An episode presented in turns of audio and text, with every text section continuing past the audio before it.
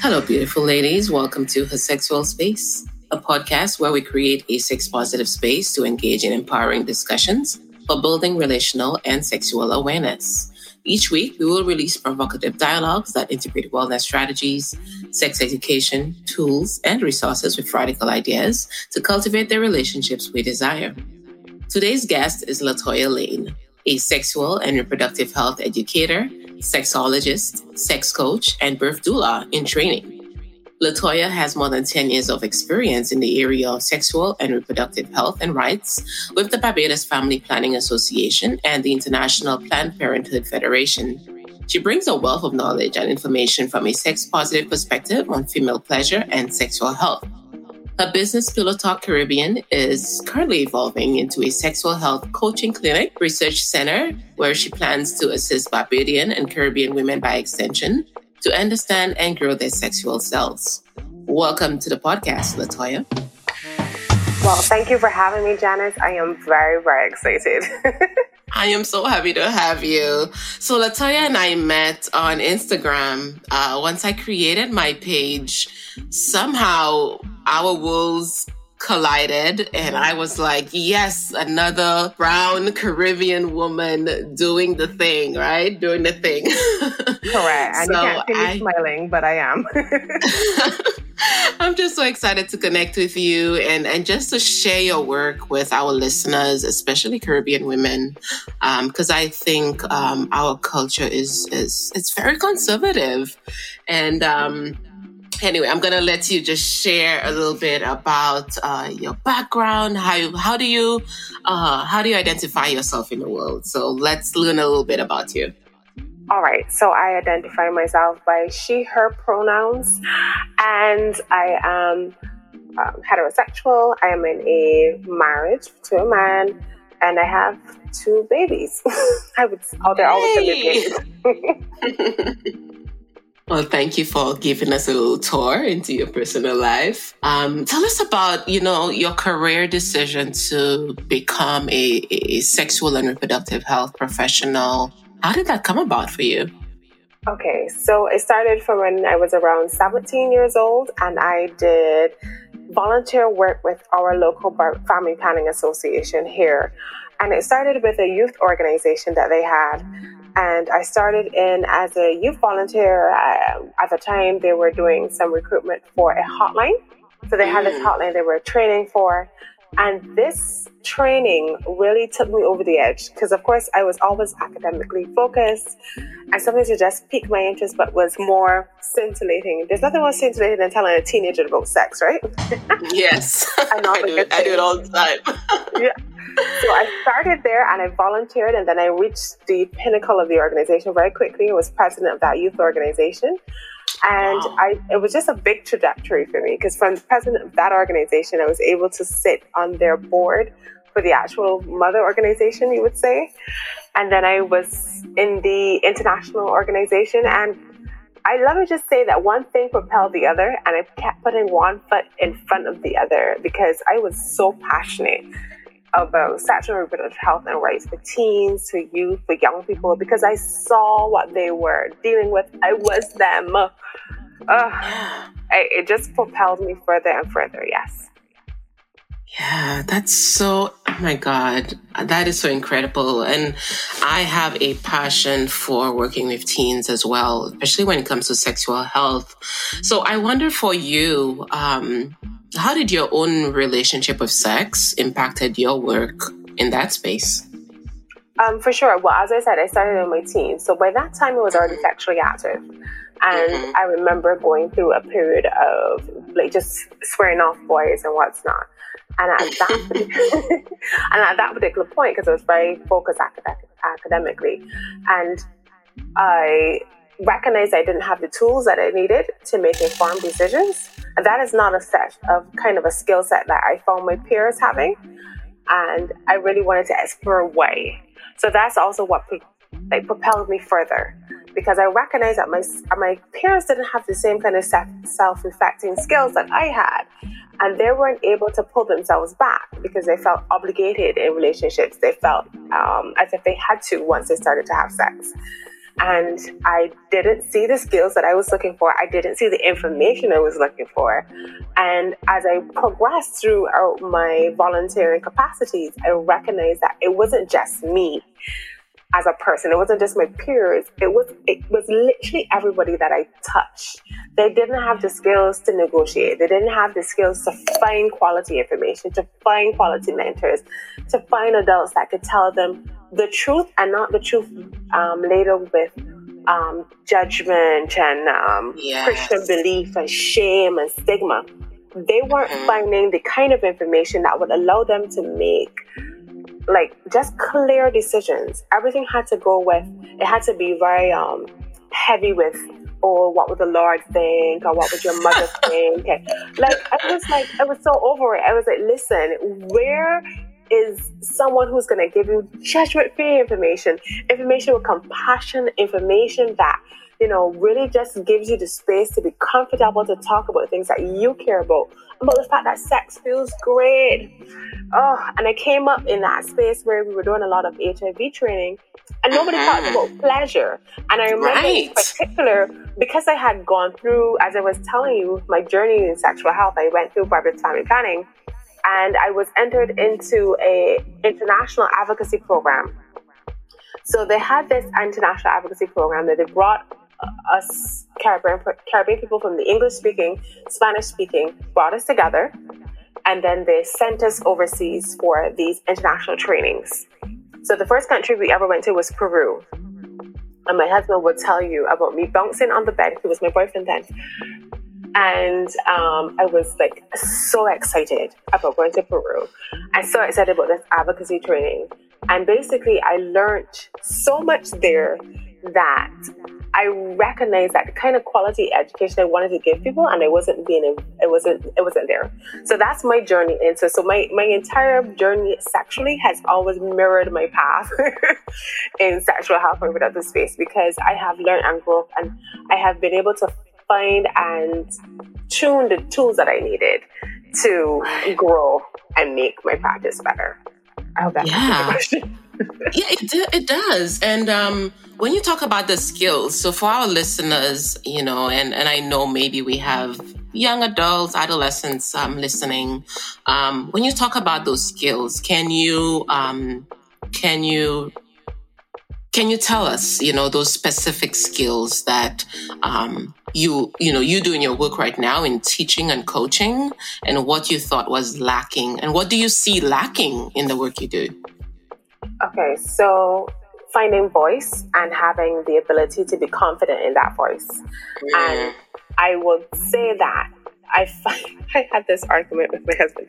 Not argument, but he I came in after a session and it was so well done. He was like, Look at you, just loving the work you do.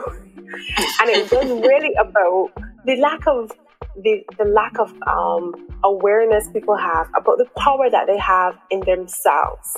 So people don't have, I find it could be male, it could be female, and it's just about finding your sexual voice and being able to negotiate your terms and conditions and creating boundaries.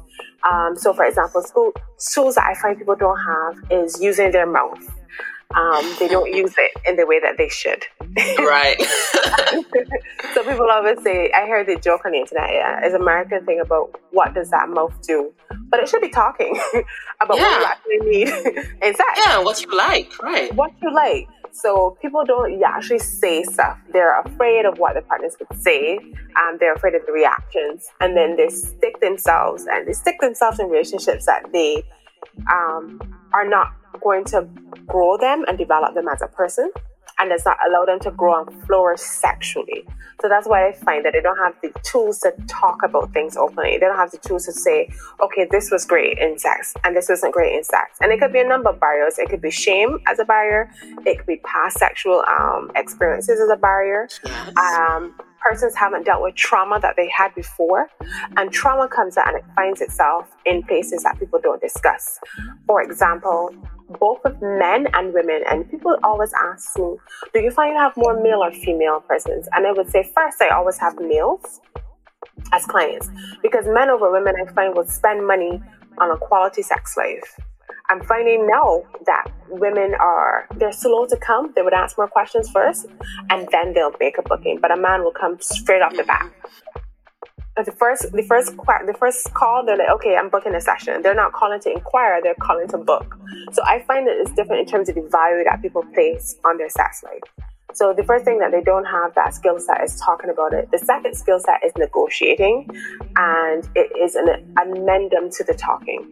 And it's basically how do I talk to my my my partner in a way that allows me to negotiate the kind of sex that I want, not persuade, not um, and not how to say, not to persuade in a way that feels icky or feels like you're um, oh gosh, like you, you're forcing the person. But to essentially go through the negotiated process, okay, this is something I like. How far do you think you're willing to go? This is something you don't like. Is this relationship style that we're entering into? Does this really work for us? Do I, I love you? Our relationship is great. Could you see us being monogamish? And this would save a lot of Caribbean households. We both know. Oh right? yes, oh yes. because because at different points of your lifestyle uh, lifespan, different things work for you and they don't work for you. And if I don't have that conversation, like, are you okay with me? And this is an area of our life that we do not match up. Everything else is perfect. And people always say, okay, but can't you just leave it out? But it's like leaving out a part of them? Right? Does this mean that I open my relationship? How far do we go? Um, am I allowed to have a hall pass, as I've heard? Um, where does it go? And when you don't have that kind of open relationship conversations and negotiations, then I find that people find themselves in very dicey, um, deceitful um, situations when their needs are not being met that those are the two main issues I usually find. You, people will come with different things, but those kind of tools don't allow them. Another third thing they don't do is they don't create safe spaces in their life. Safe spaces to talk about certain things, safe spaces to be vulnerable, safe spaces to just admit that something is not working and then move on. And then breaking up with things that are just not working out. I mean, if a relationship isn't working, just, I mean, we, have always talked about body count and shaming culture. It is something that takes over people's lives. So, yes. Yeah. I think it's that, that shame. Yeah, yeah. You you hit everything on the right on the head. Um, no pun intended. but um, yeah, and going back to that shame, I like that you mentioned that shame. I think there's a lot eh, packed there um, because you see that people come into relationship with certain you know certain things that they believe they have to conform to because that's what the church says or that's what my mom or my, my, my family did. That's what I saw in my family. And that independent thinking. And I like that you talk about being able to speak up, use your mouth, figure out what you need, figure out what you want.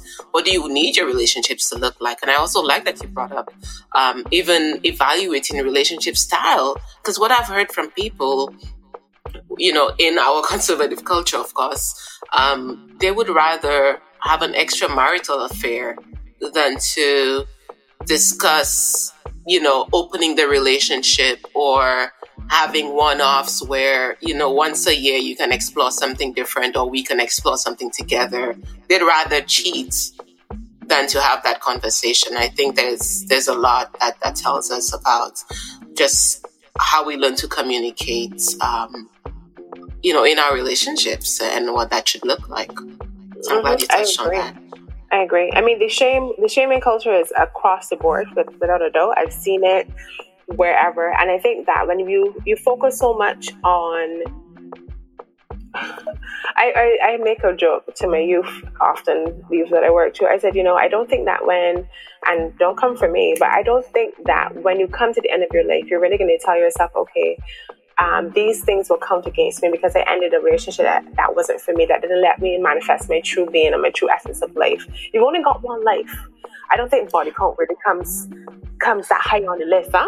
You know what I mean? Like right when you look at the Beatitudes, I don't think that they said how high was your back, your your body count. It really, it really, it angered me immensely that you will put that kind of pressure on people to keep a low body count and be unhappy for what? Right. For what? It just blows my. Are you kind? Are you? Are you these these things that are to matter to you? And body count is not one. It just isn't. I don't think that any lifespan that we've been given that these are things that we should really be dwelling so heavily on. And to live with that kind of shame is unnecessary. It's beyond first world problems, to be honest. I think it's um I think it's it's it's it's just stupid. but it's the world we live in. Right, and it is yeah. the box we've created and the one that we're currently we're currently living in. It's a script we've been written in and that's the that's what we're working with. Yes?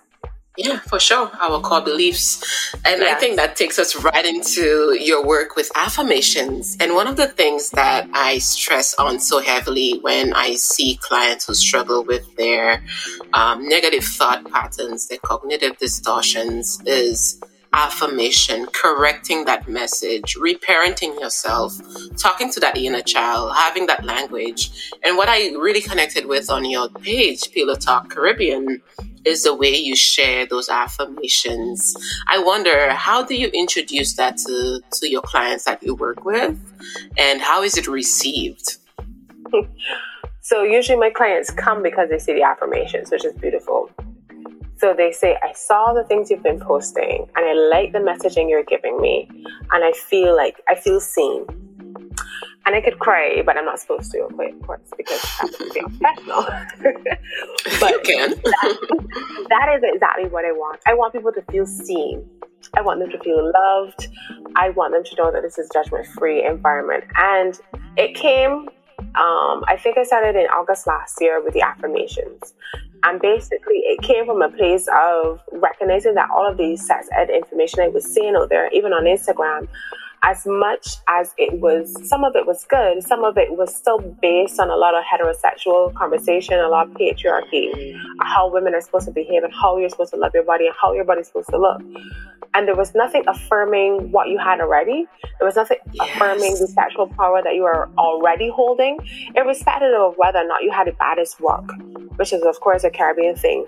And I think that that sex, having to be a sexual prowess, even in my conversations once on lubricant, for Caribbean women, I find they struggle so so heavily with it because our our sexuality and our ability to get wet is so wrapped up kind of funnily in patriarchy because you're thinking in order for me to be true woman I have to be able to get wet on a blink. You know, I need to be able to respond. My body needs to be responded in this particular way. And I find that there was nothing affirming you for yourself. There's nothing affirming um, your sexuality just as it is. Um, and I needed to put that out there. So I really, I started with it. I said to myself, maybe nobody pays this any mind. At least the algorithm will be kind to me because I'm sending them out every day. right. And the response was, and has been phenomenal. My clients, I, I usually give them it as like, depending on what they're dealing with and I direct them to different things that I listen to, whether it's podcasts or readings. Their homework is always multifaceted. They always say that I, between the journal prompts and the affirmations, they have plenty of, of things to work on because I really do believe in getting down to the nitty gritty, digging up the things underneath and working with them. There are things for me as a sex coach that I can't because I, I don't have uh, a therapist certification like yourself, once I realize that it's digging up true underlying issues that will I, they need to go deeper with, I always tell them to take the walk with a therapist as well. Because for me as coach, I need to be able to back up their therapist and have that walk done together because oftentimes people will come and say, "Oh, but you're a coach, you can do both." I say, "Yes, I can do most of what you need, but you also need somebody to also help you unpack the other things." Because when you come to me, there are certain things that in your suitcase that needs to be neatly folded.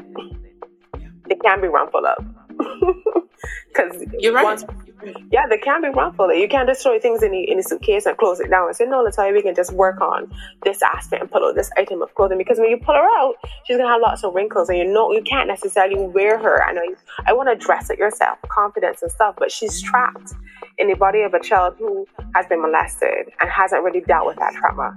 And this is the things that I find people don't walk through. They don't want to deal with. And I understand it I completely yeah, understand it as a cat. Yeah. I understand the traumas of being of um, catcalled or you know just being sexualized from a very early age and not being able to just be you and be wearing little short dresses and being nippy and what's not, and without people picking at you or trying to touch you uncalled for. Because the culture that we're in, we don't recognize or see rape, we see it as normalcy. So there's oftentimes well people will recount to me their first sexual experiences and it's rape. Or it has been coercion. And I have to point it out to them. So I'm like, I remember I had one client and I said, you know, I know that you recounted this story to me very calmly, but I want to let you know that's impacted me greatly because what you just recounted to me is rape. And they said, and they just stayed still. They said they they knew that it was it, there was something about it that never sat right with them, but they never knew what it was. They've never had a name called for it.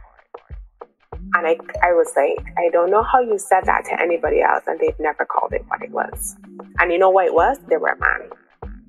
So I find that the traumas that they carry and people carry with them, especially when they come to me, I I have to tell them, you know, your journey with me is going to be long or short, but the, the journey is is for us to just make sure that you at the end of it you feel you feel relief, you feel whatever your goal you've set that we can reach it together and we feel comfortable in it. So yeah. That moment you just described, Latoya, that is so powerful and sacred. And I think for someone who is considering um, just starting to take steps towards that work, I think they can see the value in being able to talk to someone for the first time about those experiences, someone that they can trust, someone who's a professional. And I think that speaks volumes to, to the work you're doing. And of course, like I said, in the Caribbean, our culture is just so conservative. And, um, I, I think your work, the work you're doing is, is powerful and continue to do the great work. I am trying. That's yeah. the truth. I mean, in in the midst of it, it might seem as if ah, sometimes I think, Latoya, really, is this what you're putting yourself through? But yeah, it's actually it's been good. I've um, starting out, it was a little rough but now I think I've hit my stride, as any professional would say. You get to a point where you know how to respond to queries in a, in a way that gets persons out of like just being gypsy, as we would say in the Caribbean, and more into why did you feel the need to call me today? And uh, what can I really get for you? and it helps them because I often I don't laugh at person's inquiries either because people will call kind of as a prank to see where I might be at and then I asked, I answered them honestly and as a professional. So I'm like, they would say something like a kink that they're interested in, and I speak to them with honesty. I speak to them with respect about the kink, and they're like, you know, you're the first person that hasn't laughed at me or has demeaned me for having this particular kind of kink or this kind of interest. And I, I was calling as a joke, but now I'm serious about seeing you. And I'm like, okay, great. So that helps. Yeah. yeah. Being seen and heard. I think it's sexologist Shamara that spoke about that on the Love Hour podcast. And it resonated so deeply with me in terms of the meaning of intimacy that I, I've, it's not left me and it, it resonates in my practice. Yeah. From then on. That's beautiful. That's beautiful. So I want to talk a little bit about um, just affirmations. Mm-hmm. Um, you know, how would you describe affirmations um, to our listeners? So maybe someone who is hearing it for the first time and wondering, what are affirmations? What do I do with that? Um, how would you introduce that to someone for the first time? And what are your go-to affirmations? Okay. So my first introduction to affirmations came from Oprah Winfrey because everything comes from Oprah. Um, um, so on a trip coming back from one of my travels for international advocacy, I picked up O magazine, and at the back of this magazine had affirmation cards and I picked them out. I don't remember what they had, but I used to actually say them, and they said the exact thing, same things I say to people every day. Say it out loud, and it might seem funny, and it might seem you know weird at first, but the same way mm-hmm. you you loudly sing certain songs. Especially as a Caribbean person, you True. Sing, you sing your soca song and you work your ways and you really believe in the oh, moment. Vybz that, Kartel. Yes.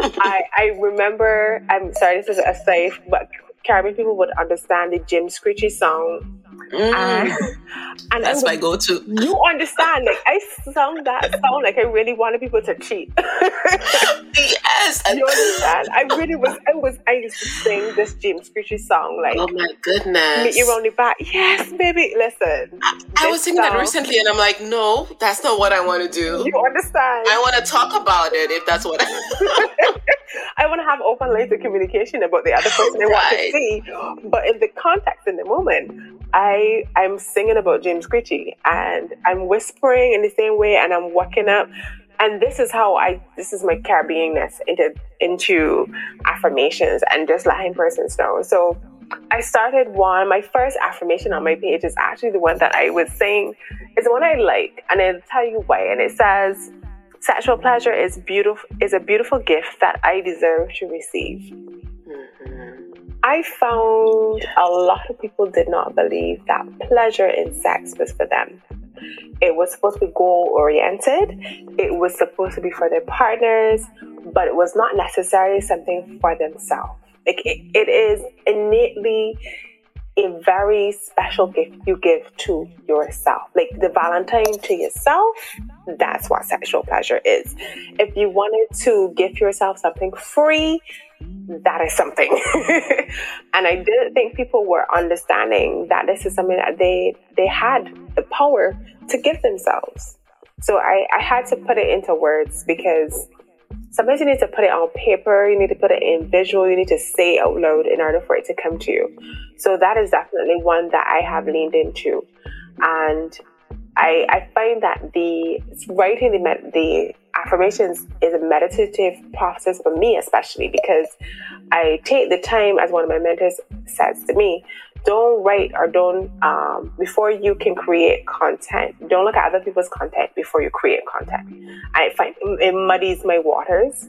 Yes. So there's so much to consume. Yeah. Right, so right you, at our, our, our fingertips look at my community, I see what's going on with women, I see where I try to find where their voices are at and then I write my affirmations. And I would do that day before. So I usually do affirmation writing like five o'clock in the morning when I have quiet time. There's nobody yet screaming mommy or wifey or whatever or whatever capacity I'm working in today or as. So that's one that I really, really cannot. Um, another one that I really like is today I find strength in recognizing myself as desirable and erotic. Listen. Love that. There are days when you are hot mess central, when nothing goes as planned. Your lipstick was on your teeth. You thought you were strutting, and the shoe broke off. Have you ever had those days where you was just I trying, have. I you have. just trying all the things, and you and it never comes together, or your desire feels as if it has it has waned, and you don't necessarily feel yourself as a sexual being anymore. Mm-hmm. I I feel like sometimes you have to call that back call it back. I am this month for or no, not November for February. I'm going to talk about the Cinderella effect on my page, so you can keep looking at that. And that really is persons expecting your partner to just know magically what you want. Oh yeah. And magically, you know, like when the, the um, in the Cinderella effect, you find a shoe, you fall in love, it's effortless. Child, if only. So, I mean, when you say the affirmation today, I find strength in recognizing myself, you, as desirable and erotic. You call it back. You call it back to yourself. You call it back to your inner being, your inner goddess, and your inner god and you let them know, hell yes, I am sexy. Hell yes, I am desirable, and nobody can snatch that from me. So that is that is another one. Um, this one, I commit to my own sexual satisfaction not somebody else. You don't put it in anyone else's hands. And the reason why you would use words like I commit is because you're not placing the you're not placing responsibility on anyone else. You're placing it on yourself. You're saying, self, I want this. I want my own sexual satisfaction. I'm not putting it in the hands of anyone else. This is something that I, I want, something I desire, something I'm going to work towards. And therefore I commit to it. So this is why you use those kinds of words with affirmations And of course, you can't have sexual anything without excitement, right? Because what would that be? So this one is I am excited by the sexual pleasure that awaits me. Just be excited by by the fact that you know it's coming. I mean, I I am in the midst of reading uh, "Come as You Are" by Emily Nagoski, and of course, you know that she talks about your brakes and your accelerators. Mm-hmm. And I, I always talk about it with my clients about being excited and expectancy as part of the arousal process because if you're not looking forward to it and if you're not preparing for it, then you know you can never really get yourself in the mood. And that's one of the significant factors of it. So when you say I'm excited by the sexual pleasure that awaits me, you're looking forward to that. So you're not planning it in your mind so when I when I write them, I'm thinking people. I often have, and I say people, but identifying females. Often, often most of my, well, they identify. No, you know what? I shouldn't say that because I do have quite a diverse group of persons. But females usually say, you know, I I don't feel sexual anymore, or I don't feel like desire as it's been scripted by media. And I say, you know, look at some of the affirmations and see which one resonates to you. And I call them to these these ones be excited by the sexual pleasure always because you have to remember the good things. Remember the good things about sex that you really like. Like a pointed question I asked, tell me about a time where sex was great. And they're like, what, what do you mean? I like, love that question. Mm-hmm. And they're like, I'm like, tell me about a, a time where you had like exceptional sex. And they're like, what do you mean? I'm like, no, tell me about a session that was good. I have to like pare it all the way down. so these kinds of affirmations gets you thinking and gets you gets your your energy mm-hmm. pointing at the right direction. Because you can't get something that you're not directed to, you're not committed to, you're not excited by. You have to point that kind of energy in that direction. So that's the kind of affirmations that I give persons. That's the kind of energy that I send out there for persons to be going forward with. Um, because trust me, in the Caribbean, you usually get sex affirmations is um, usually stuff like, "Are you? Can you put on a good work or what?" Yeah, I I know. I've we, have been there, right? We had to unlearn a few things. Yes. Um, I, I, think starting with affirmation is affirmations are just beautiful. I, I encourage clients to to write them down, have a, a, menu of them, you know, where you can go to or write them on your mirror. You know, I, I tell teenagers that all the time. Like the, the things you don't hear from other people, you have to say to yourself you have to say to yourself. And one of the things I, I what I'm, I'm seeing in, in, in that too, it, it gives them consent. It gives them, it gives them permission to, you know, explore themselves and, and, and give themselves that gift and not waiting for a relationship, not waiting for, um, mm-hmm you know, mm-hmm. someone else to provide that, you know, and, and that's one of the, the trends I'm seeing where people are so uncomfortable with even looking at their vulva, you know, touching it, you know, you have to love yourself and enjoy yourself to be able to tell other people or tell your, your partner, you know, what you like and feel confident in your body. Um, but I see that women still struggle with that. Mm-hmm. I'm building partners that can accept it. Building partners that can accept it. There is nothing that I find more. I don't know how disappointing it would it is than finding persons who are who may be sexually confident. I'm I'm meeting someone who is who just pulls that away and shreds it. And they make that individual feel like, okay, your sexual confidence is a problem for me because it undermines my masculinity. It mm. makes me feel like you're trueness as a woman and I therefore do not want you and I think you're undesirable. And that's that is heartbreaking. And that's stuff that I, I honestly have to deal with so often. And it's really? vice versa.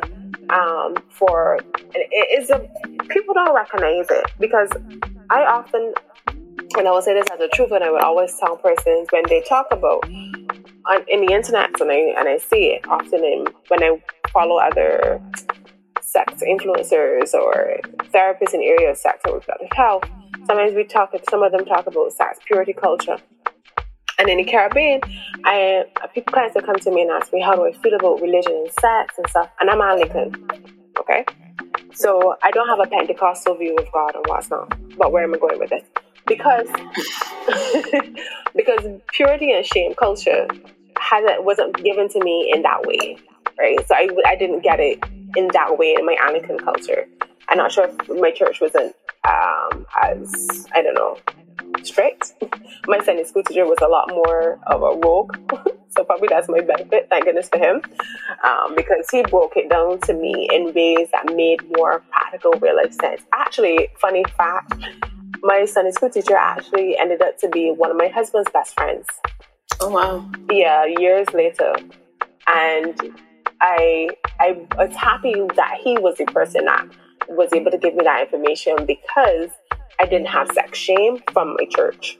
But the reason why I say that is because Caribbean culture has purity culture wrapped in its songs about where how women are supposed to interact with men, how they are supposed to only have one man, how um, remember songs like Go Rachel, um, She's a Hoe. Mm-hmm. All of these people don't recognize it, you know.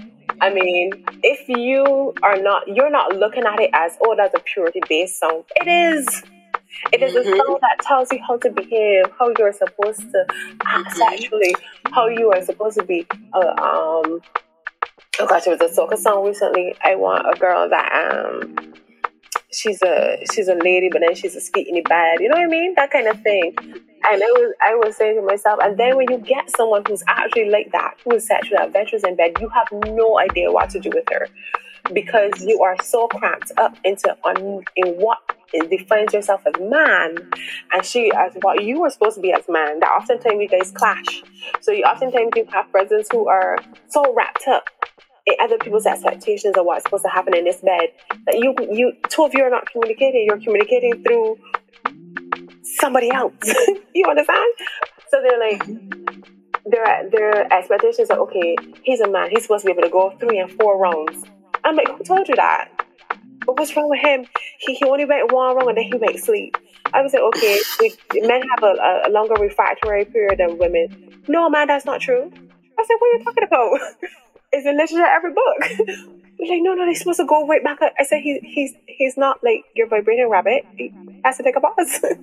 so I think these expectations that persons are yeah. not recognizing and looking for, and they are playing out in very dangerous ways because they're not allowing you to live your best and your fullest sexual life. They're not allowing you to to to be and enjoying the fulfillment of what you are as a sexual being because you're so bogged down with other people's sexual expectations um, of what sex is supposed to feel like and look like for you. And that is, I had a, sorry for rambling so long, but I had a conversation with someone else um, a couple of years back, and she was explaining to me, she said, Latoya, it was a friend, it wasn't in a client person, client setting. She said, um, I don't understand why I can't have an orgasm um, I want everybody keeps talking about this big thing that I will have and blah blah blah. And I'm like, and I said to her, well, tell me about what you are experiencing. And when she explained it to me, I said, but you do recognize that you are having an orgasm. Your body is responding. It's having a release. This is how it's responding. She says, yes, but everybody keeps talking about this big thing. I said, listen to what your body is giving you, and then move from there because you're ignoring what she's currently giving you as an orgasm, she's not going to give you anything bigger. You understand? So you're you're dismissing these small shapes and vibrations and this feeling of release as not being big enough. So she feels dismissed. But if you call that feeling to you and you recognize it and you embrace it, then she's like, oh, okay, I'm up. Is, is my show now? Okay, good. Then now I can I can ramp it up. I can go further. I can be better. And so then that kind of like just listening and being present in the actual sexual experience allowed her to just to level up on the orgasm, level up on the experiences, level up on the sex because now she was being present um, for what was going on. Right. And I think there's that obsession with um, penetrative sex. You know, I I, I feel like we can do so, we can enjoy pleasure so much when we focus on um, just mindfulness and, and utilizing the erogenous zones and, and, you know, spending time in foreplay, you know, and I wonder if that's something that you feel like you have to address very often in your work. Because I think too, the way we learn about sex, it's always P and V. Mm-hmm. Um, you know, there wasn't much talk about clitoral stimulation and, um, just the other, the other zones that you can derive pleasure from. And I wonder if that's something you often have to correct um, with your clients. Every time. And especially older clients too, because eventually you think your body starts to change. So when you when that focuses on penis and vagina, after a while you start to feel worthless when these two things don't they stop being compatible or, or you know because of illness or because of chronic pain or whatever um, you know, you have to be creative, really. I, every single time, one, every single time I have to redefine sex. So I often have to go back to, let's talk about sex. I'm like, yeah, yeah, okay, this is what sex. I'm like, okay, no, no, no, let's talk about sex. And then I, I told you this is how I have sex. I, and I said, okay, so we're only defining sex, therefore, as P and V. And they say, yeah. And I'm like, okay, no, no, let's go back. so sex is and I have to redefine it so that we now open and broaden our horizons of what is sex.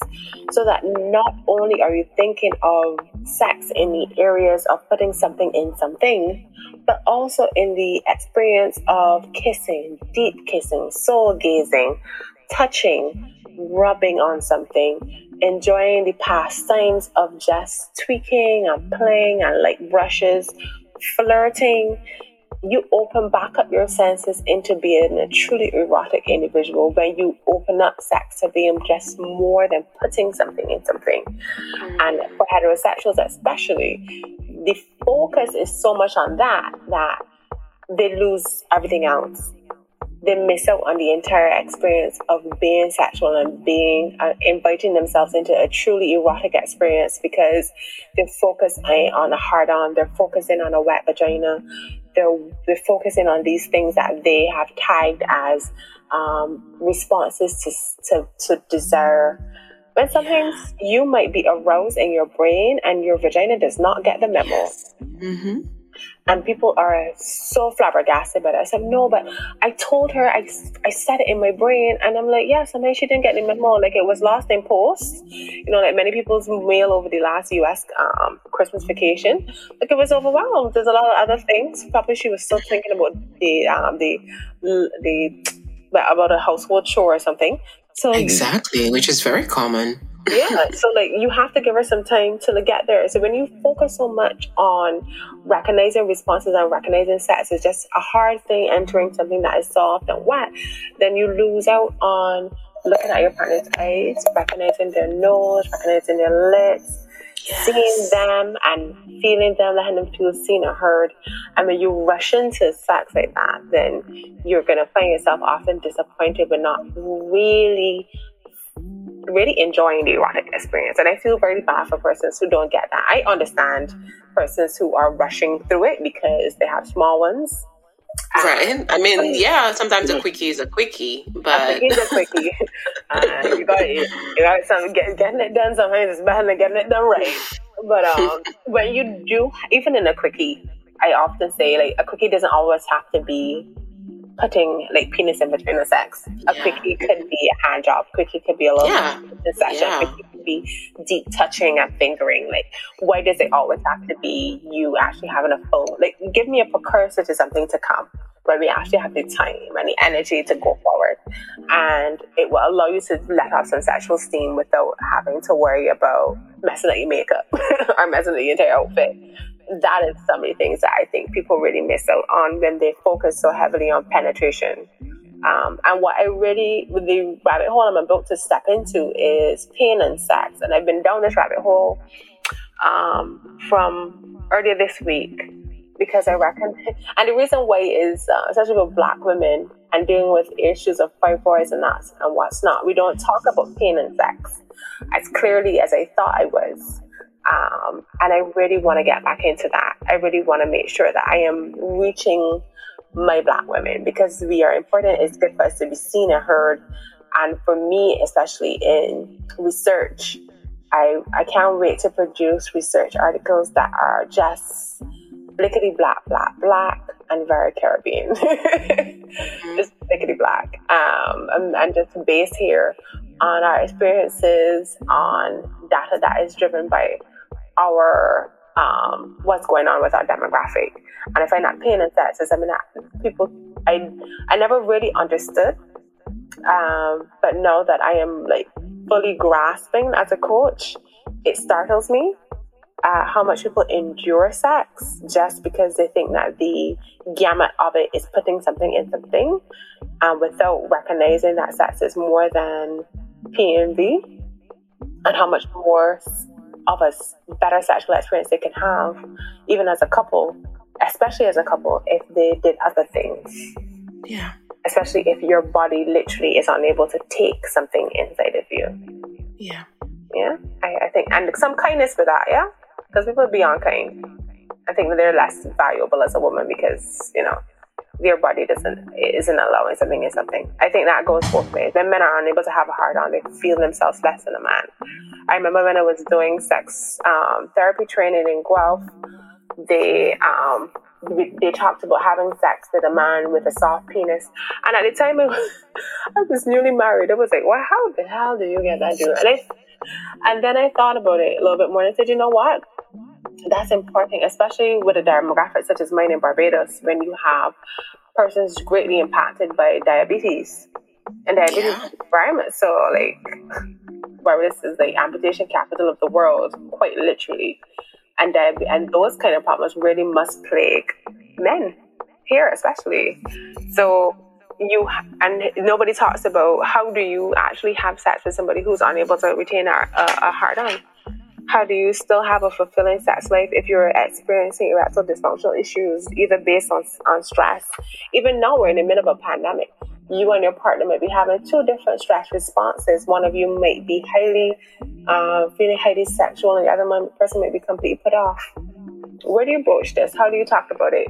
How does look like to you in these new times where you might be crushed or be in a household of, of many and you can't leave? What how does that look like? And if you're only defining it as putting something in something, how unsatisfied must you feel by the sex life that you've defined for yourself?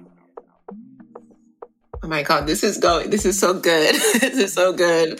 And there's so many places I want to go with it. We're going to have you, we're going to need to get you back on, on the show again to go deeper into that. Cause as you talk about, um, you know, sex and pain, you know, it makes me wonder, like, you know, we always associated good sex with um, pain, you know, even in our songs. Oh, hell yeah. Um, like, you know, we, we, talk about, you know, climbing the wall or running away from it, all those kind of things, which, no, you know, that's not what you should be experiencing. It should feel good, you know?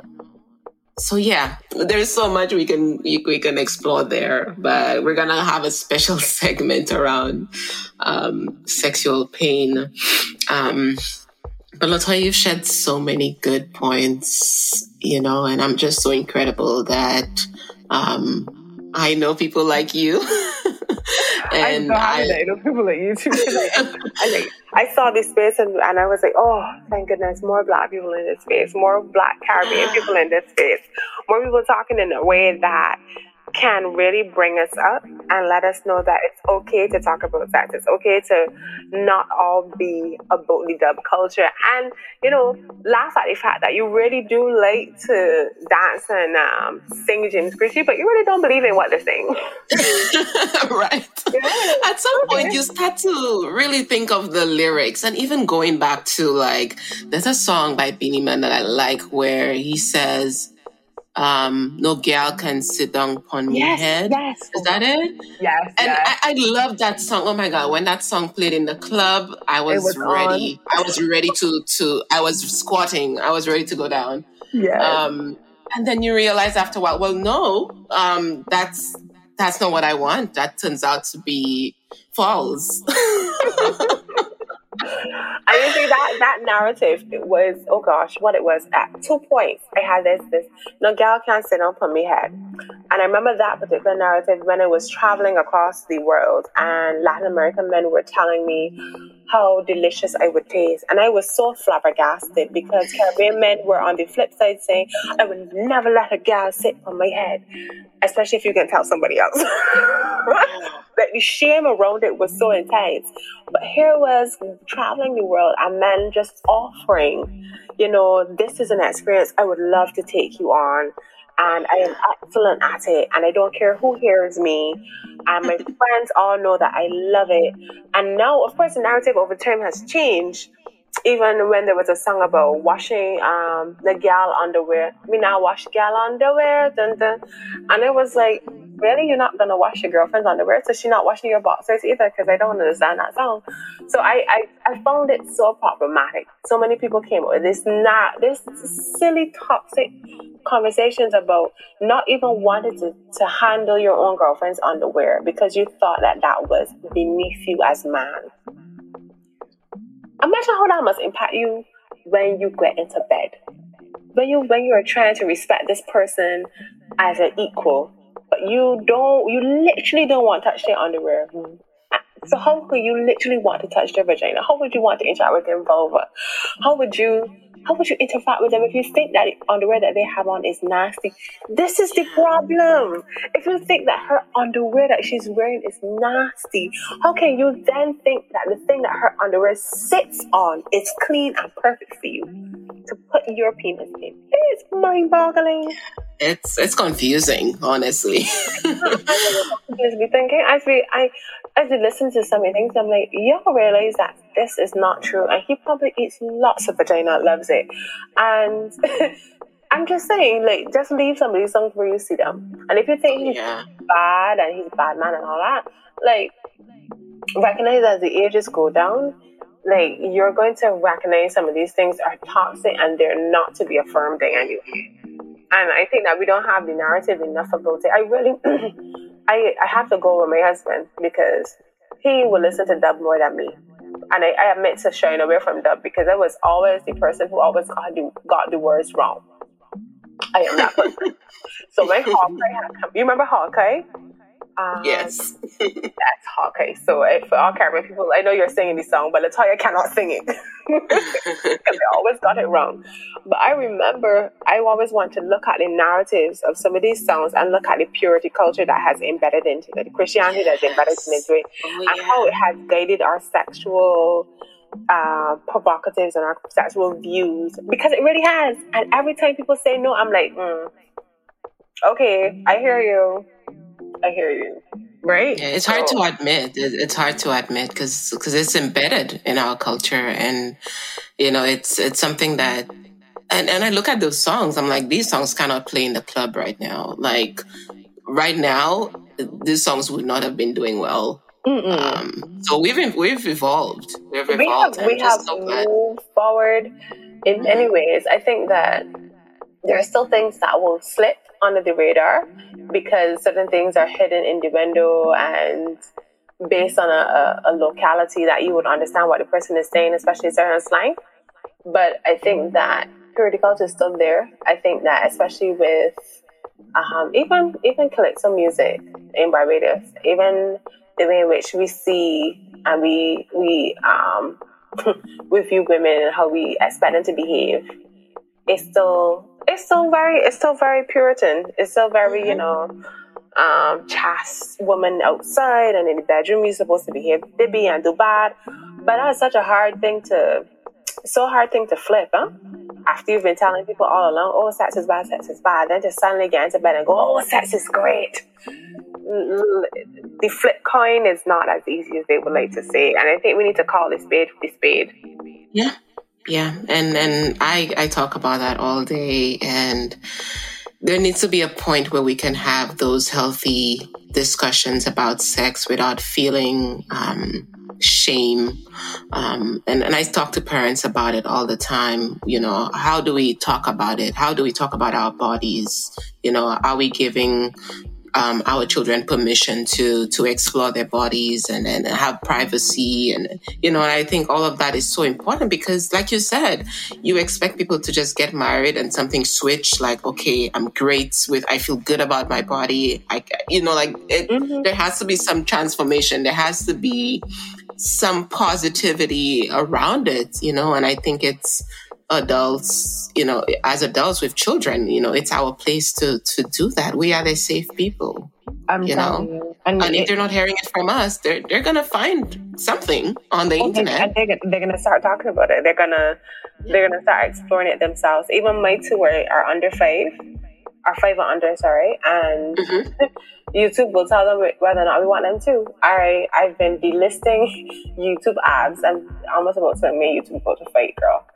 So, not ads, but videos. So, one of the narratives that they've been having on, I don't know what, I don't know what my parental controls are. Probably they're, they've been slipping past these videos with like cartoons or like Barbies that are pregnant. yeah, and they're having a cesarean cesarean each time, huh? So my daughter has been having this conversation. Both of them, they've both been having this conversation with me about how do babies get out of tummies? Which I already knew was a question for their age. Yeah. Um, but why does it have to be cut out? So I'm a home birther. So I had both of them at home in water. so my narrative is different. Yeah. Completely. And I tried to explain it to them. And I so today we took down the water birth pool that we birthed them in. So they can like play in it and for me to have that conversation a little bit more about how people birth differently and why that's important mm-hmm. and how birth is not an emergency. That's so, beautiful.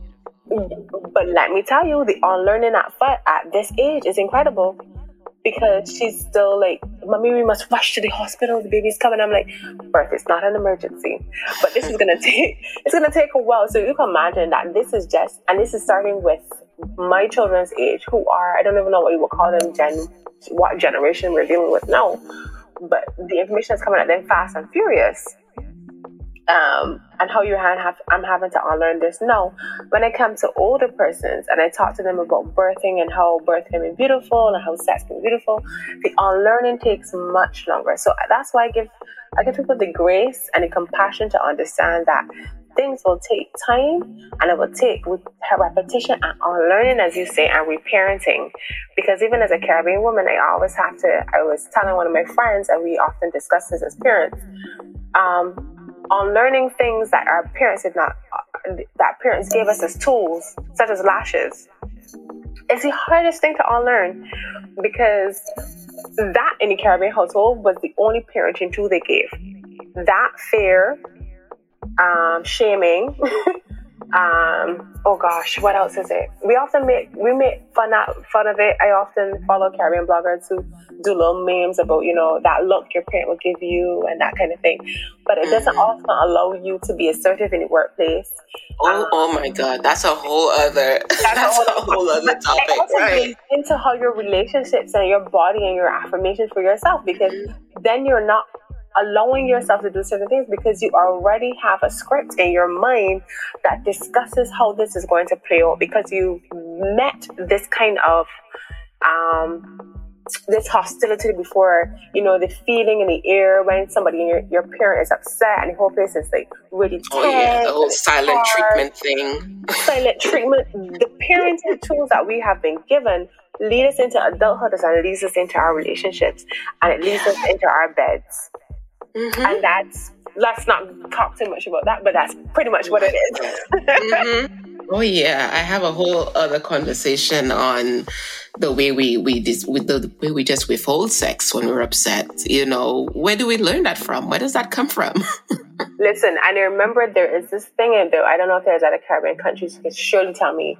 Come in my DMs. It's an open place.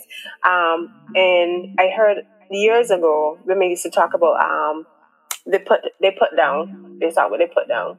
And basically what it said is that like they pass the time in their life where sex is supposed they're supposed to be engaging in sex. Of course that narrative has greatly changed because those people used to be those individuals used to be in their late forties, 50s mm-hmm. And of course now that would be like a no thing. But even now, when we talk about seniors and sex, they're talking about people often say, well, what are they doing having sex?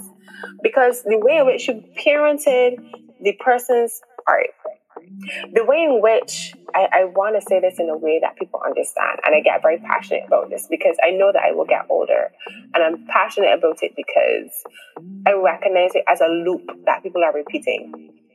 When you parent, when people get to a certain age, automatically you, you take up a, a, role in your parents' life as now a caregiver. You are now, they look at you to help take care of them.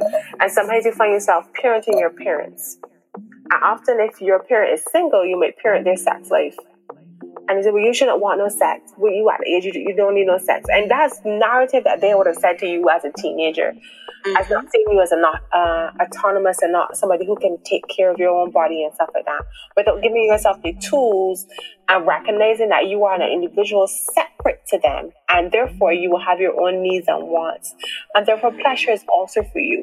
And this loop kills me because yes. it doesn't allow for persons in their senior ages to really connect and mm-hmm. to live sexuality. A, yeah, and live a good, fruitful sexual life.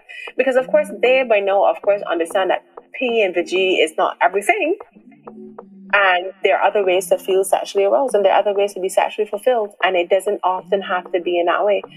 So I, I find these things about the infant what's the word? Infantilizing. When you make your child your your parent know your child and you make them as like a, a baby you can't you, people keep doing that. It just enrages me. It makes me so excited when I go to like the adult store and I see adults, um, older adults, you know, picking out toys and that is exciting. You know, I think it's a new stage of life and you're exploring and you're, you're trying new things, you know, and I, I, I always, when I hear people say something about, oh, like, or even expressing disgust when they talk about their parents' sex life, I'm like, you just expect them to stop doing it? Like, they had you and, and that's it? Like, mm-hmm. the sexuality just ended there? And I mean, I don't want that to be me. Like, I, I do not want that to be me at all. no, and I think, what do you get? The more I really recognize that by not having the kind of honest um, conversation about it, people would generally believe that it's supposed to stop. And your your your your um your your children would believe that you have stopped having sex and it doesn't exist and what's not. Of course, you don't want to have them listening to you to your, your, your, your activities, but like you know, you want to make sure that you you can still be fruitful in your life in that way you can still express yourself in that way and it not be what if it's an issue for them i can tell you right now for my children if they listen this years later i ain't care full Bajan accent i ain't here. This is your mother saying that her life will be hers and you can feel however way you want to feel about it. I will be getting mine okay? Yeah. right. I will be getting mine. Yeah so tell me um what trends have you noticed? So, with your women clients, what are like some top things that they come for? And with your male clients, what are some top issues um, that you see? Um, so for males, performance issues, um, whether it is stamina related or it's erectile dysfunction, um, satisfaction that they think that they're not reaching their partner their partner's goals and what you know sex is supposed to look like. That's often a thing, um, and sometimes it's even similar between sexes. Previous um, issues in relationships that are cropping their up back up in new relationships and how to avoid the relationship dissolving because of it. Um, for women especially, it is usually on desire discrepancies. Um, mm-hmm. The feeling as if they are not having enough of it. And why are they not having enough of it? Um, they should just be ready and willing to go and having the kind of conversation about recognizing it's not going to be, it's not as easy as it was previously because things and parameters and as Emily Nagoski always says, contacts, contacts, contacts. So your contacts has changed. Like you were dating before and now you are, you guys have children, you have bills together, things have changed considerably.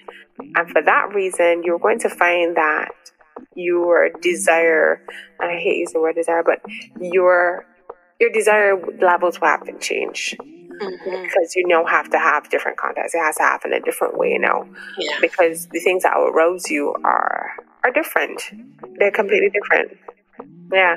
Um, and those are my major trends without this involving too much. Yeah. Desire is one of the head things that I find. It usually comes from I'm not having enough sex. And I usually ask, you know, who says this? like who? And everyone, I think we all think the person next to us is having more or more sex than us. yeah. Everybody else always think they're like, How often do you have sex? And I'm like, well, how often do you want to be having sex? Which is just a question you need to be asking. Like, how often do you want to be having sex? Do you want to be having sex every week? How many times a week? And then we move from there.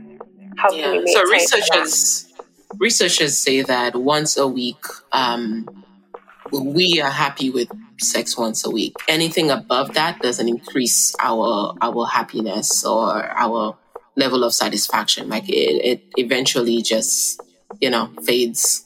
Um, mm-hmm.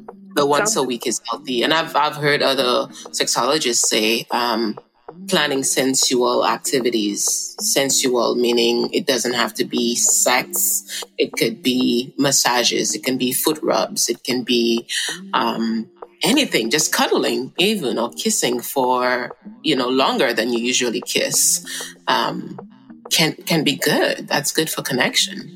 It, it's actually it's actually you've been speaking my homework notes. it's actually things that I write down when I send. I I tell them listen, like when you say you're planning a date night or a sex night, you're not actually planning sex.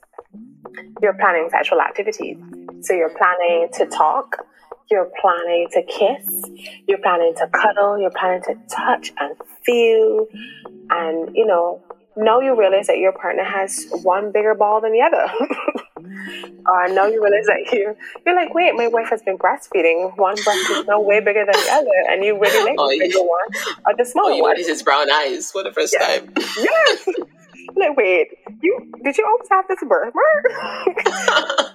So, so your connection, and no, you don't have like a longer time to make a bigger connection with the person. Yeah. And when you schedule that, or you're already scheduling this space for sex, you're scheduling, you're, you're scheduling that desire, you're scheduling that eroticism, so that no, you you could even do things like I love massage candles. I say if you like massages, have a massage candle, light it, wait for it to cool, a little bit and then you rub it on and you you really have that kind of experience with your partner and I always tell both men and women, depending on who may identify themselves as someone with the higher brake or the the bigger gas pedal, to recognize where you're not going there for penetrative sex, but you're going for the experience. So you would taper the person's expectations. So you don't feel like a failure if you didn't get to sex, but you recognize that this experience was good for what it was because it allowed me to connect with my partner.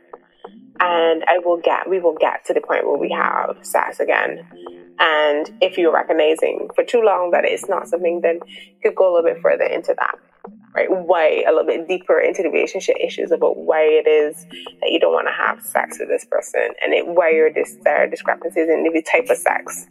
So we do, I do a lot of work around those those particular areas for both men and women. I find that it works. um, I remember it's Peggy Fitzpatrick. Um, she said in the opening stats of her lecture to us, because I did a, a, master's intensive in Ontario with uh, Guelph University, and she said, "Your your therapy." Your sessions as a therapist, especially sex therapy, you find that your assessment might be the first and last briefing with your client if you do it good enough. And I couldn't, I was, my, my brain was like, but how does that work for your bills?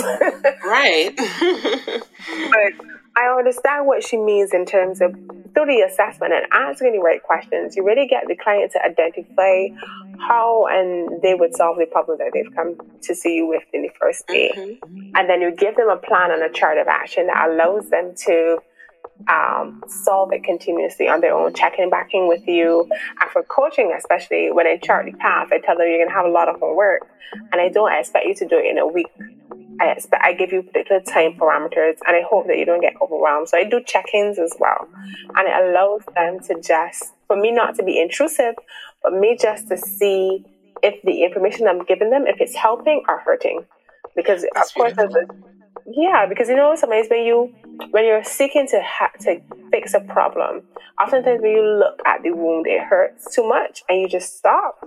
So you want to make sure the information that you're giving them um, is not hurting them more. Like some people say something that when couples go to therapy, they end up breaking up. more sometimes that's, that's what needs to be done. yeah. So they're like, okay, maybe I shouldn't have gone, but maybe that was the purpose of going anyway. So you you really need to check in to see like what is helping them and how it's being helpful. Uh, I've been giving them is I give them enough vitamin loads that you know it strengthens them and they're able to come for the next session. They don't feel raw.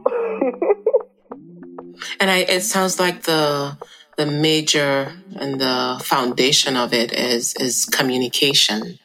You know, talking to your partner, and understanding. Yeah, yeah. Talk to yourself. Yeah. yeah. Affirmations, talking to yourself. Mm-hmm. Because mm-hmm. if you, yeah. you you could talk yourself out of um, bad relationships. Like this is not something that I, I is this somebody that I really want to be with? Is this how I want to be spoken to? Is this really it? And if you could if you can even have that conversation with yourself very early up, you would recognize that listen, if this if I heard this story from somebody else, would I be okay with it? Right. I love that. If this was a dear Christine and like how we have in Barbados, what advice would I be telling this person? Is this the advice that I want to hear?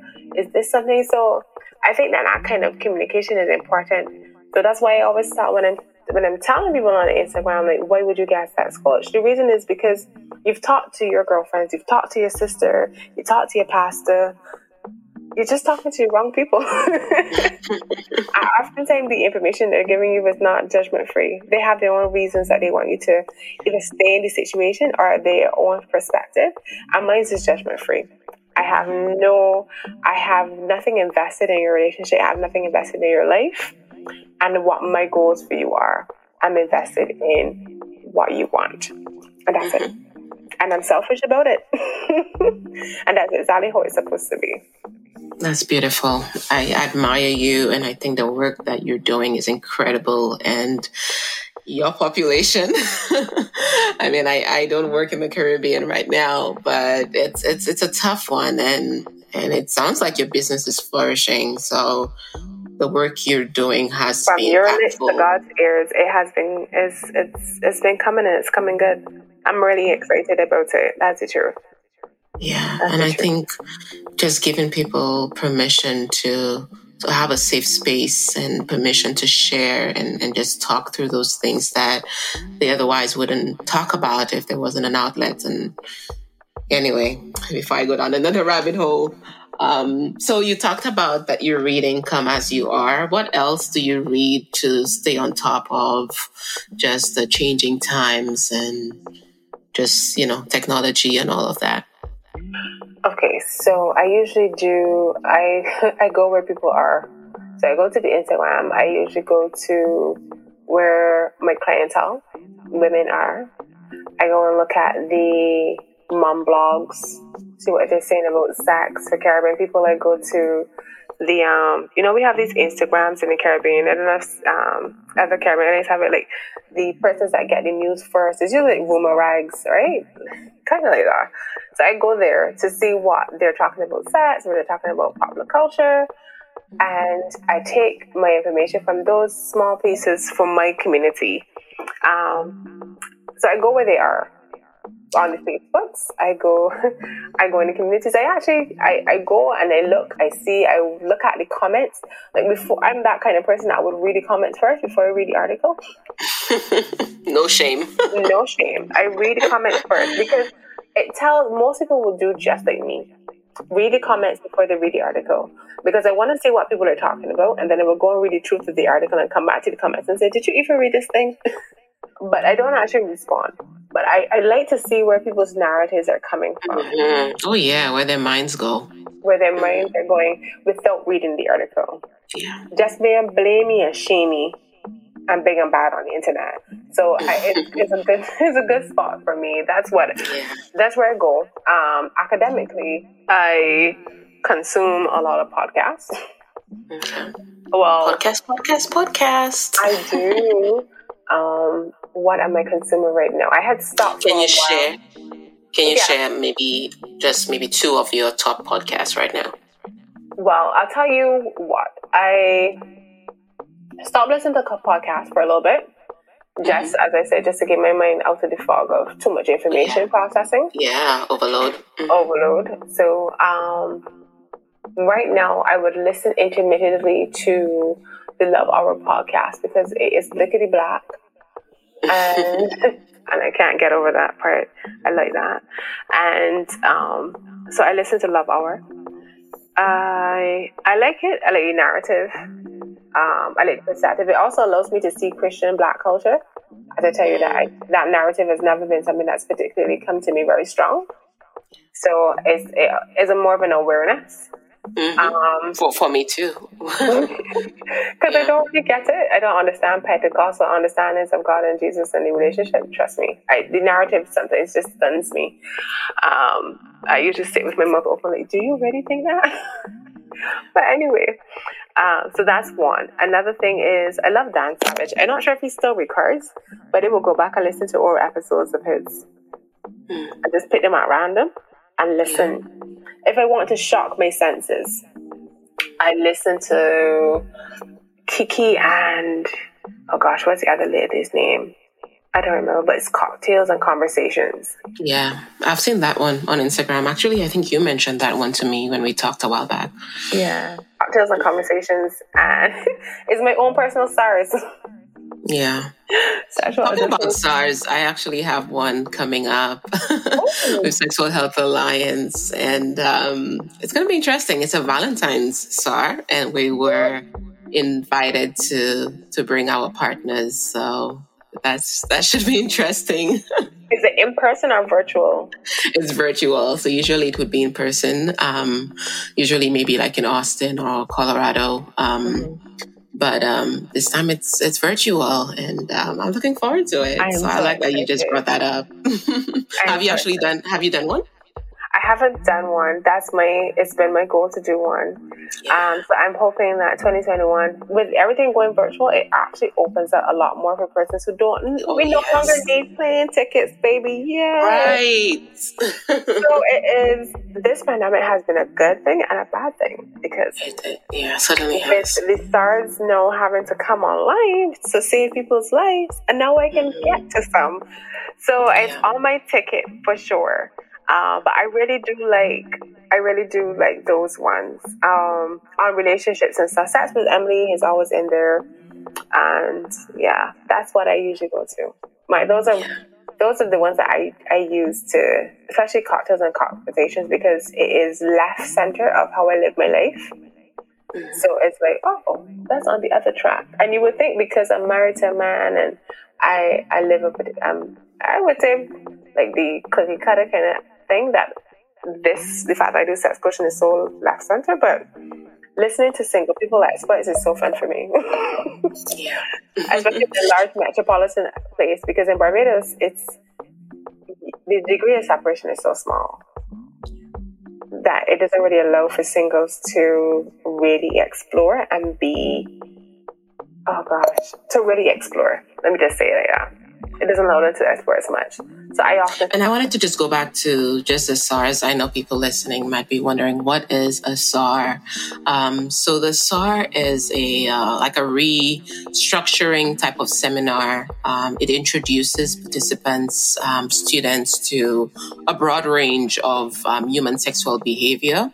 Um, that way, we get to um, assess our comfort level and um, evaluate our biases, which a lot of us do.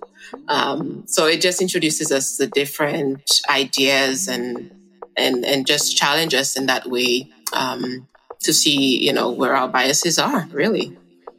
But it was it was impactful for me in wow because we did kind of a sorry because we had to watch porn together at one point. So that was I was I, I was it was so impactful yeah, for me. Yeah, that's definitely like, on the menu. yeah, it's it's definitely it was impactful because you actually they say you need to open it yourself to see where your biases are to say to make sure that you know especially that you where you are good and where you're not. So, mm-hmm. for example, there are blind spots. People always ask me, okay, "Do you do LGBTQ community?" And it says it's, it's not that I don't; it's that I don't. I haven't done a SAR that has frightened me enough that to let me see it. I know that my unconscious bias is there. Yeah. I know, but I can correct her very quickly. Um, and I'm good at it. And I don't have any pre- preconceived notions, but I do recognize that I need a little bit more strength in it, especially as a Caribbean person. I don't like to think that because I've done SRHR work that I don't have those kind of biases mm-hmm. because I know that it can rear its head, and I don't want to leave my campgrounds worse than I found them. You know what I mean? I don't want to leave a client in a in a worse position. So I can't wait to strengthen that kind of um, that kind of um, work a little bit more because there's not enough. there was a when I was working in hotel sector, there was this lady who was a psychologist, and she was a psychologist specifically for LGBTQI community people who are black. And I said, Oh my God, if you worked in the Caribbean, you would save so many lives. And she was like, But you know, this is the work to come. This is the work that has to come. Oh, yeah. And you know what?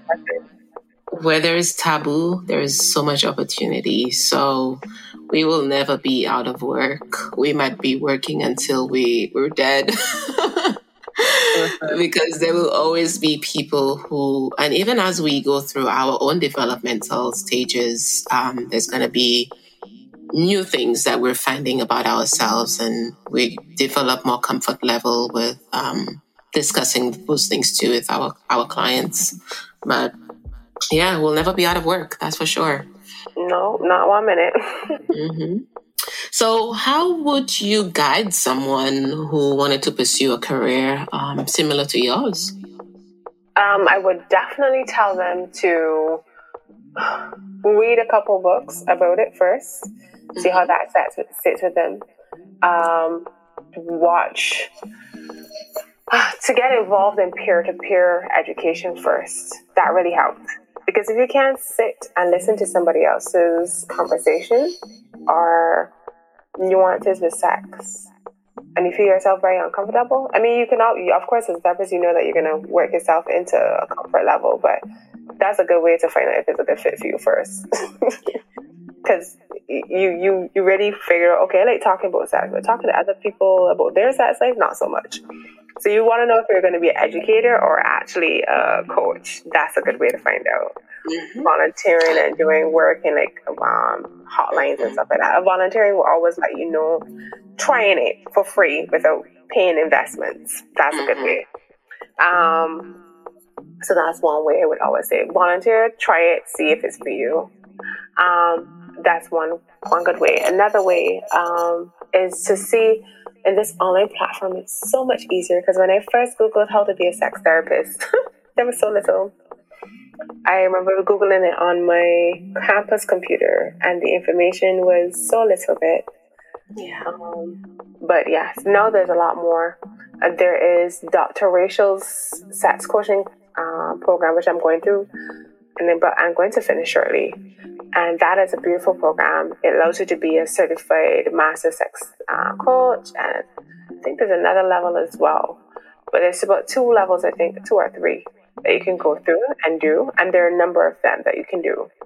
Um, but those have been good ones that I've found out there. good programs that are certified, that allow, and the information. If you think you know sex ed and you go through this information, man, it will it will still. And my husband sometimes is coming. He's peeking. He's like, "Are you okay? You're arguing with the computer." and I'm like, "Because I'm sure I got that question right. I don't know why, why it's getting it wrong." So it really does. it really does affirm and solidify information you have and making sure you have the right skill sets.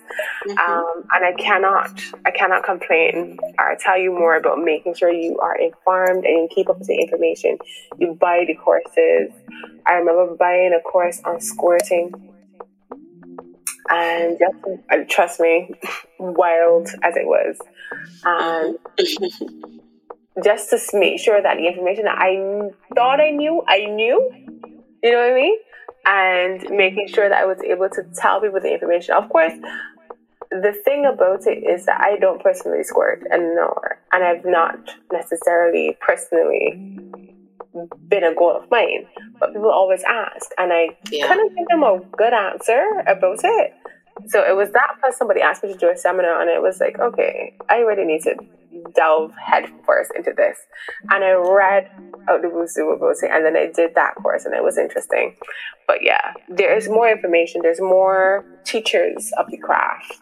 And with porn now becoming a lot more educational, um, in some aspects, because it's feminist porn, so you have to take these things into ground of salt. There's quality information you can find, and you could you could get there. It's possible. That's amazing. Um, we're going to add some of that information in the show notes, especially with regards to um, just the sex coaching program and just some of the other affiliations that you mentioned. Um, so people who are interested in that route can explore, you know, to mm-hmm. see if mm-hmm. that's that's what they want to do. Because I think we need we need a lot of people a lot more people doing this work, especially on the other islands, because um, it's needed. As long as we're we're here on Earth, um, I mean, our sexuality is is part of our it's part of us, you know. So, um, I just think we need more support. So, it's true. I, thank you for sharing that. That it's good to have somebody else to walk this journey with. You don't want just one coach; you need more. Yeah. So, I guess this is it for us today. Um, where can our listeners connect with you online? Most definitely, they can find me on Instagram. Um, my handle is Pillow Talk underscore Caribbean or Facebook at Pillow Talk Caribbean, and they will find me there. They can message me at any time. That's not a problem. I will answer you at the appropriate time and we can discuss. Yes, but that's where you can find me. Um, I don't have my website all the way up as yet but 2021 is going to be great. So we'll get it done. Yeah, well, beautiful. Well, Latoya from Pillow Talk Caribbean, thank you so much for joining us. And to our listeners, thank you so much for joining us this week on Her Sexual Space. For more information about this week's topic, check out our Instagram where we will continue the conversation in the comments if you have any feedback or questions for Latoya. And please subscribe to our podcast so you can catch every new episode. And don't forget to leave us a review so we can continue to bring you fresh content. And let us know if there are any topics that you want us to talk a little bit more about or go in depth with. Um, we're so excited to just bring you the information and we want it to come from an unbiased lens um, so that you can make the informed decisions that you know you want to make for your own sexual health so thank you so much bye bye